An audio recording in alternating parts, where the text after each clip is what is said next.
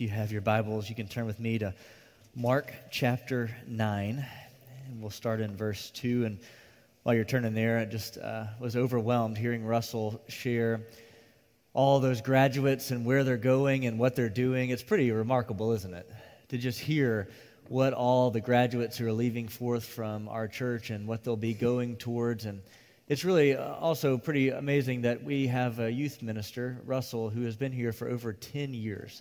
So when your children are in the children's ministry, Russell knows them. He's seen classes graduate.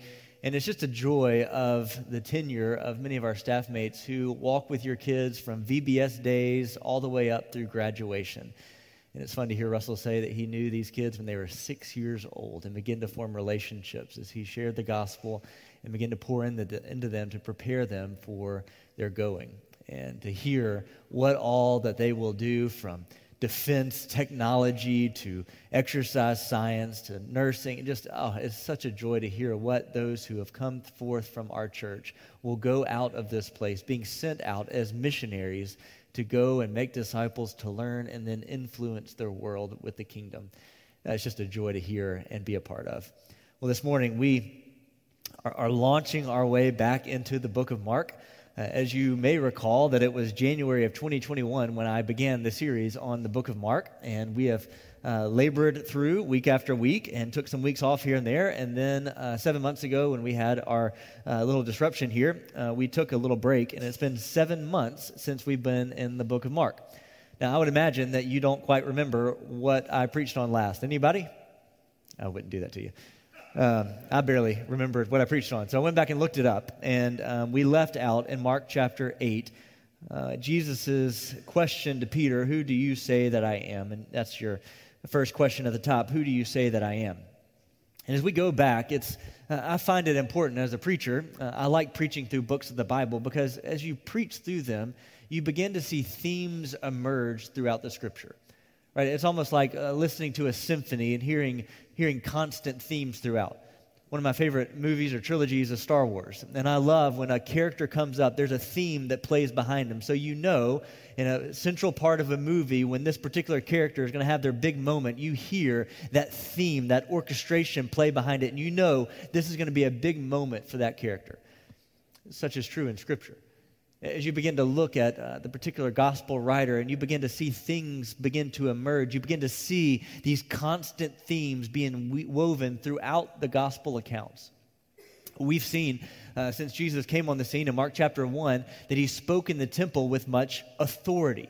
Right? The scribes and those who were listening were, were shocked at Jesus' authority in speaking the word as we progressed, you saw over and over again the people shocked and amazed by Jesus' authority in teaching and professing and proclaiming the goodness of the kingdom. Right? You would see Jesus on the, the waves and, and the disciples scared to death of what was happening, and they said, they'd exclamated, Hey, isn't it amazing that even the winds and the seas obey him? As Jesus would heal people, people are shocked. Jesus has this authority to make the, the blind men to see and the deaf to hear and the lame to walk. The authority in Jesus to do these miraculous signs and wonders. The breaking of the bread and feeding of the 5,000, 4,000, the incredible nature by which Jesus could take so little and make so much of it and over and over and over again through Mark chapter 1 to Mark chapter 8, we've seen Jesus' miraculous power and his authority take shape.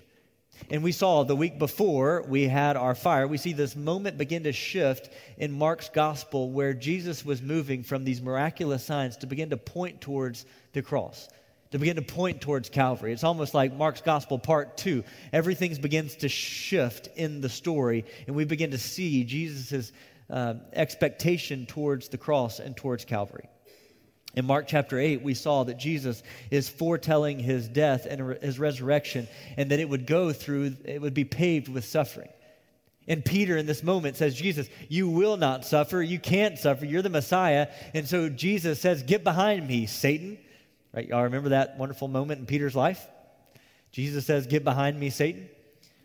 Well, it was right before that that Jesus said, Who do you say that I am? And Peter had a wonderful moment and he says, You are the Christ. And Jesus exclaims, This is true, and tells him not to tell anybody until the resurrection. And then his next moment, Get behind me, Satan. Which would leave us to where the question that we left off eight, seven months ago is Who do you say that I am? This morning, we're still, still looking at that central question. We've gone through Easter and we recognize that Jesus resurrected, he died on the cross, and he is now living victorious but we still are wrestling all these months later with that central question that Jesus asked to Peter Who do you say that I am? It's a question that you still, to this day, need to grapple with and need to wrestle with. It's the most basic, elementary truth of the gospel. Who do you say that Jesus is? We get that question right. Everything seems to fall into place. We get that question wrong. Everything after it falls out of place. In our home, we are we're learning a lot of simple math, right? We're at that age. Riding in the car, one plus one, what does it equal? All God's people said? Thank you for not saying amen, right? It is, it is two, right? So we are learning the simple truths of mathematics in our home. One and one, it's two, right? Two and two is four. 100 plus 100 is 200. Anything times zero is, y'all are awake, come on now. You got it, right? So one and one, two. And we have been ingraining this into our kids because if we get this right, they can move on one day to division and multiplication and square roots and all sorts of other stuff. But if they miss the simplicity of one plus one, nothing else in their entire mathematical life will ever make sense. Right? They can sit in classrooms and hear all these incredible things about science and about physics and about learning about division and long division. And when you have variables and when some reason you add numbers and letters into the situations, everything begins to make sense if you've gotten one plus one, right? And if you were to somehow say one plus one equals three, nothing else past that moment will ever make sense. And when we come square to the face of who do you say that Jesus is? Now, if we can give a pat answer, right, he's, he's my Lord, He's my Savior, but until we deeply recognize that truth and allow it to change things about us, everything about us. And, and there are times where we run into problems and difficulties and we're looking down in the physics lane in our classrooms trying to figure out what have I done wrong in this physics issue. But in reality, it's, the it's the root of one plus one not equaling two in our lives. That we have not seen Jesus as the Christ, the authority in our life, the one that we run to, the one that we cling to, the gospel truth that we hold on to. And we've tried to run forward and be great husbands and wives and fathers and mothers. We try to be Christian businessmen. But at the end of the day, we haven't trusted in Jesus with our life. He's not our everything. And so everything seems to be out of whack in our lives. And so this morning, we go back seven months to where we left off, right across the street here, to say, Who do you say that Jesus is? Who do you say that Jesus is? And as we go through these next few moments, looking at the Mount of Transfiguration, friends, this still means everything for us. Jesus is not just an Elijah, not just a Moses, and not just up there as one of those figures.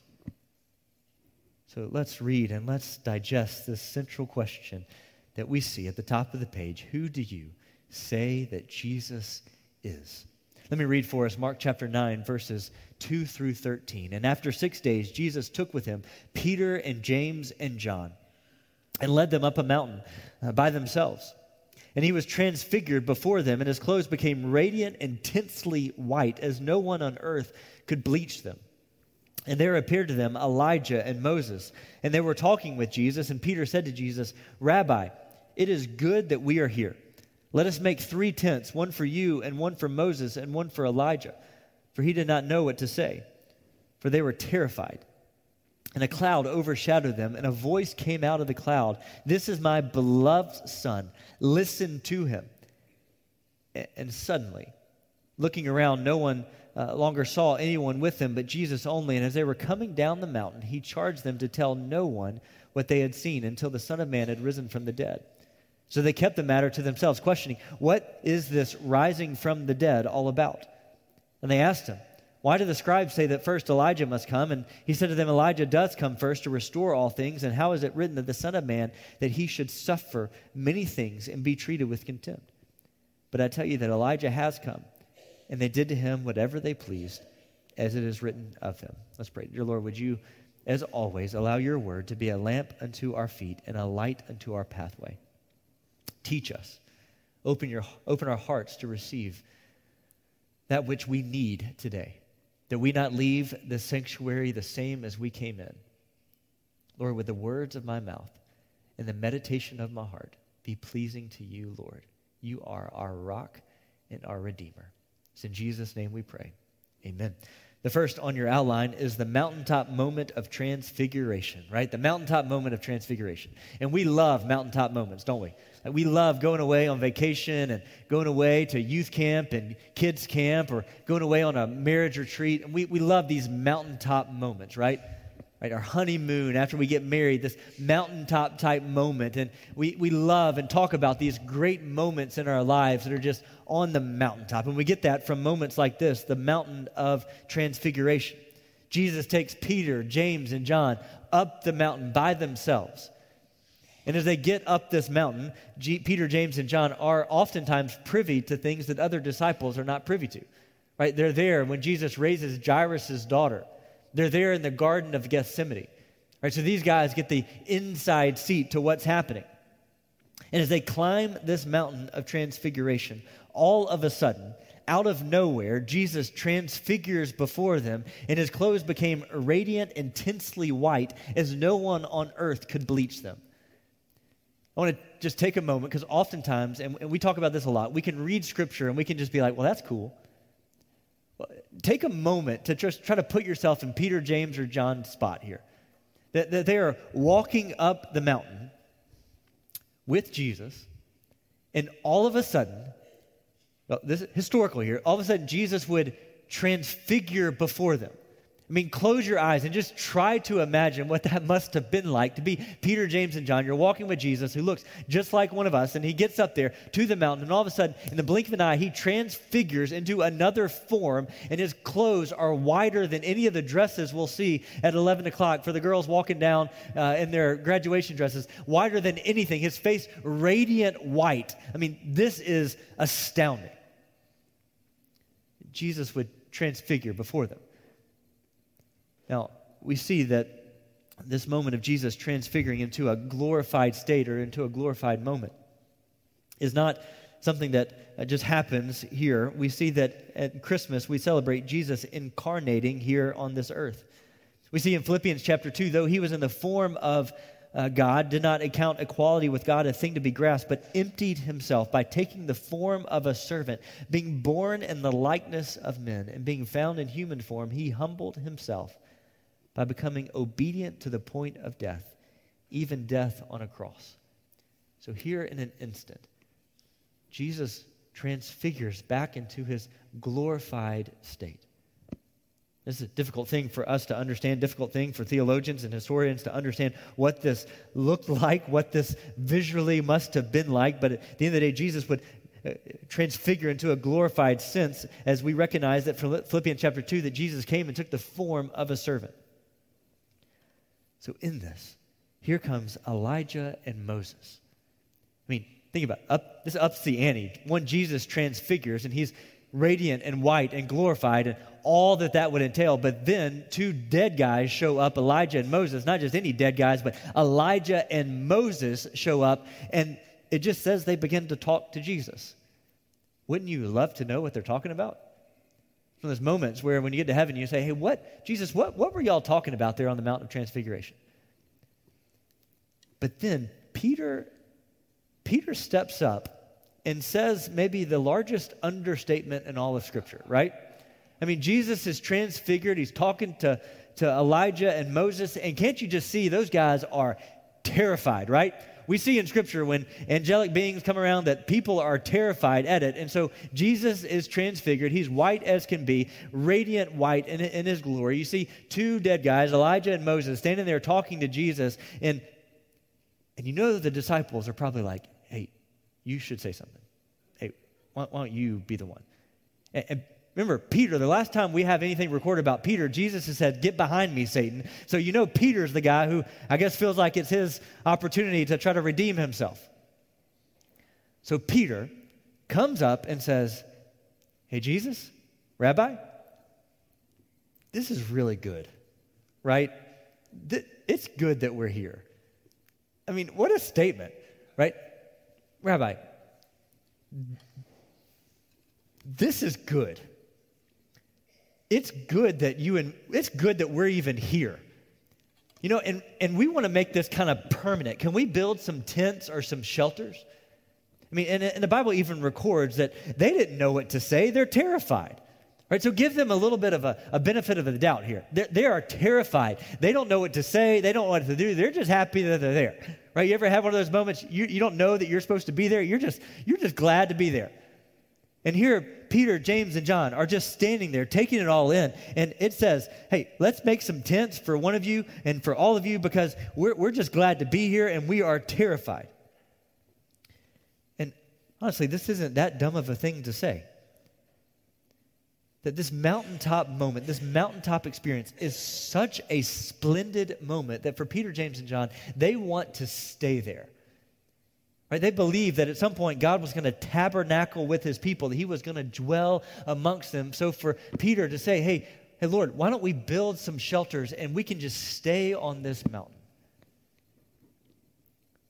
See, over and over in Scripture, we see Jesus didn't come to stay in a glorified state, to stay on the mountain, but he came to live and die.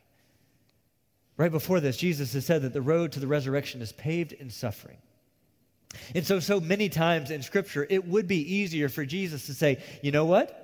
Man, we've had eight chapters of foolishness. You guys cannot get it together. You know what? I'm just going to stay here in this glorified state. Why don't you know what? Build the shelters. I'm going to stay up here on this mountain. Or even before the Christmas season that we celebrate, Jesus easily could have said, You know what? It is better up here in heaven. You guys have not got it together. I'm going to stay up here in heaven in this glorified state. I'm not going to empty myself, taking the form of a servant, and I'm not going to die on a cross for y'all. Several weeks ago, as we looked at Easter, Jesus hanging on the cross as the chief priests and the scribes came by and mocked Jesus and said, If you really are the Son of God, come down off that cross and let the angels minister to you. At any one of those moments, if Jesus would have said, you know what, it would be better for me to come down off this cross and be ministered to by legions of angels. You know what, it would be better for me to stay up on this mountain with Moses, and Elijah. You know, it would be better for me to stay up in heaven and not come down to this earth and die on the cross. If any of these moments, if Peter would have convinced Jesus to stay up on the mountain, Jesus would not have made it to the resurrection. Jesus would not have made it to the cross. And so, here, even in the awestruck wonder of what Peter, James, and John are seeing, still they don't understand that Jesus is demonstrating himself to them. That he's showing them that he is the glorified Son of God, and he has come. He is stainless and matchless and perfect, that his garments are so white that there is no blemish on him. That he is making his way to the cross. But number two, you see on the back of your outline that in this moment, the law and the prophets are being fulfilled. The law and the prophets find their fulfillment. Many scholars would ask, why Moses and why Elijah? Right? Why not others to be up on the Mount of Transfiguration? Why Moses and Elijah? In Moses and in Elijah, you see the fulfillment and you see the representation of both the law and the prophets. Think back for a moment of who Moses was. Moses was the deliverer who came to set the Israelites free from their captivity. Moses is that chief deliverer that would lead the people out of their captivity into the promised land. Moses would be he who would ascend the Mount of Sinai and receive the Ten Commandments as an embodiment of the law. Elijah speaks for God. He is God's prophet to the people. Then in Matthew chapter 5, verse 17, Jesus said, I did not come to abolish the law of the prophets, but I have come to fulfill them. And then think about that in light of Luke chapter 24, verse 27, when Jesus begins to, uh, beginning with the Moses and the prophets, he interpreted to them in Scripture all the things concerning himself. How amazing is in Luke chapter 24.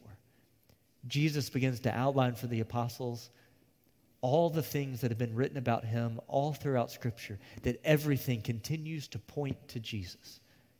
As we read Genesis, as we read the Old Testament, we see all of Scripture is pointing constantly and constancy to Jesus over and over. We see these landmarks that just show Jesus would be coming. Jesus is coming. Jesus is the one. Jesus is the one that would be greater, and he is coming to fulfill. As Moses put the serpent on the pole and looked to the serpent, and you would be healed, and say that there would be one who would be greater. And so the law and the prophets find their fulfillment in Jesus. And then, number three, where we'll camp out for just a few more bonus moments. As Peter says, Rabbi, it's good for us to be here. Let us build a shelter for you. Seemingly keeping from Peter from saying anything else, the cloud overshadowed them, and a voice came out from the cloud that said, This is my beloved Son. Listen to him. Number three on your outline is simple, simply the simple words to the disciples. Here in this cloud, the Father speaks out in a bellowing tone to the disciples, saying, This is my beloved Son. Listen to him possibly one of the most simple admonitions in all of Scripture.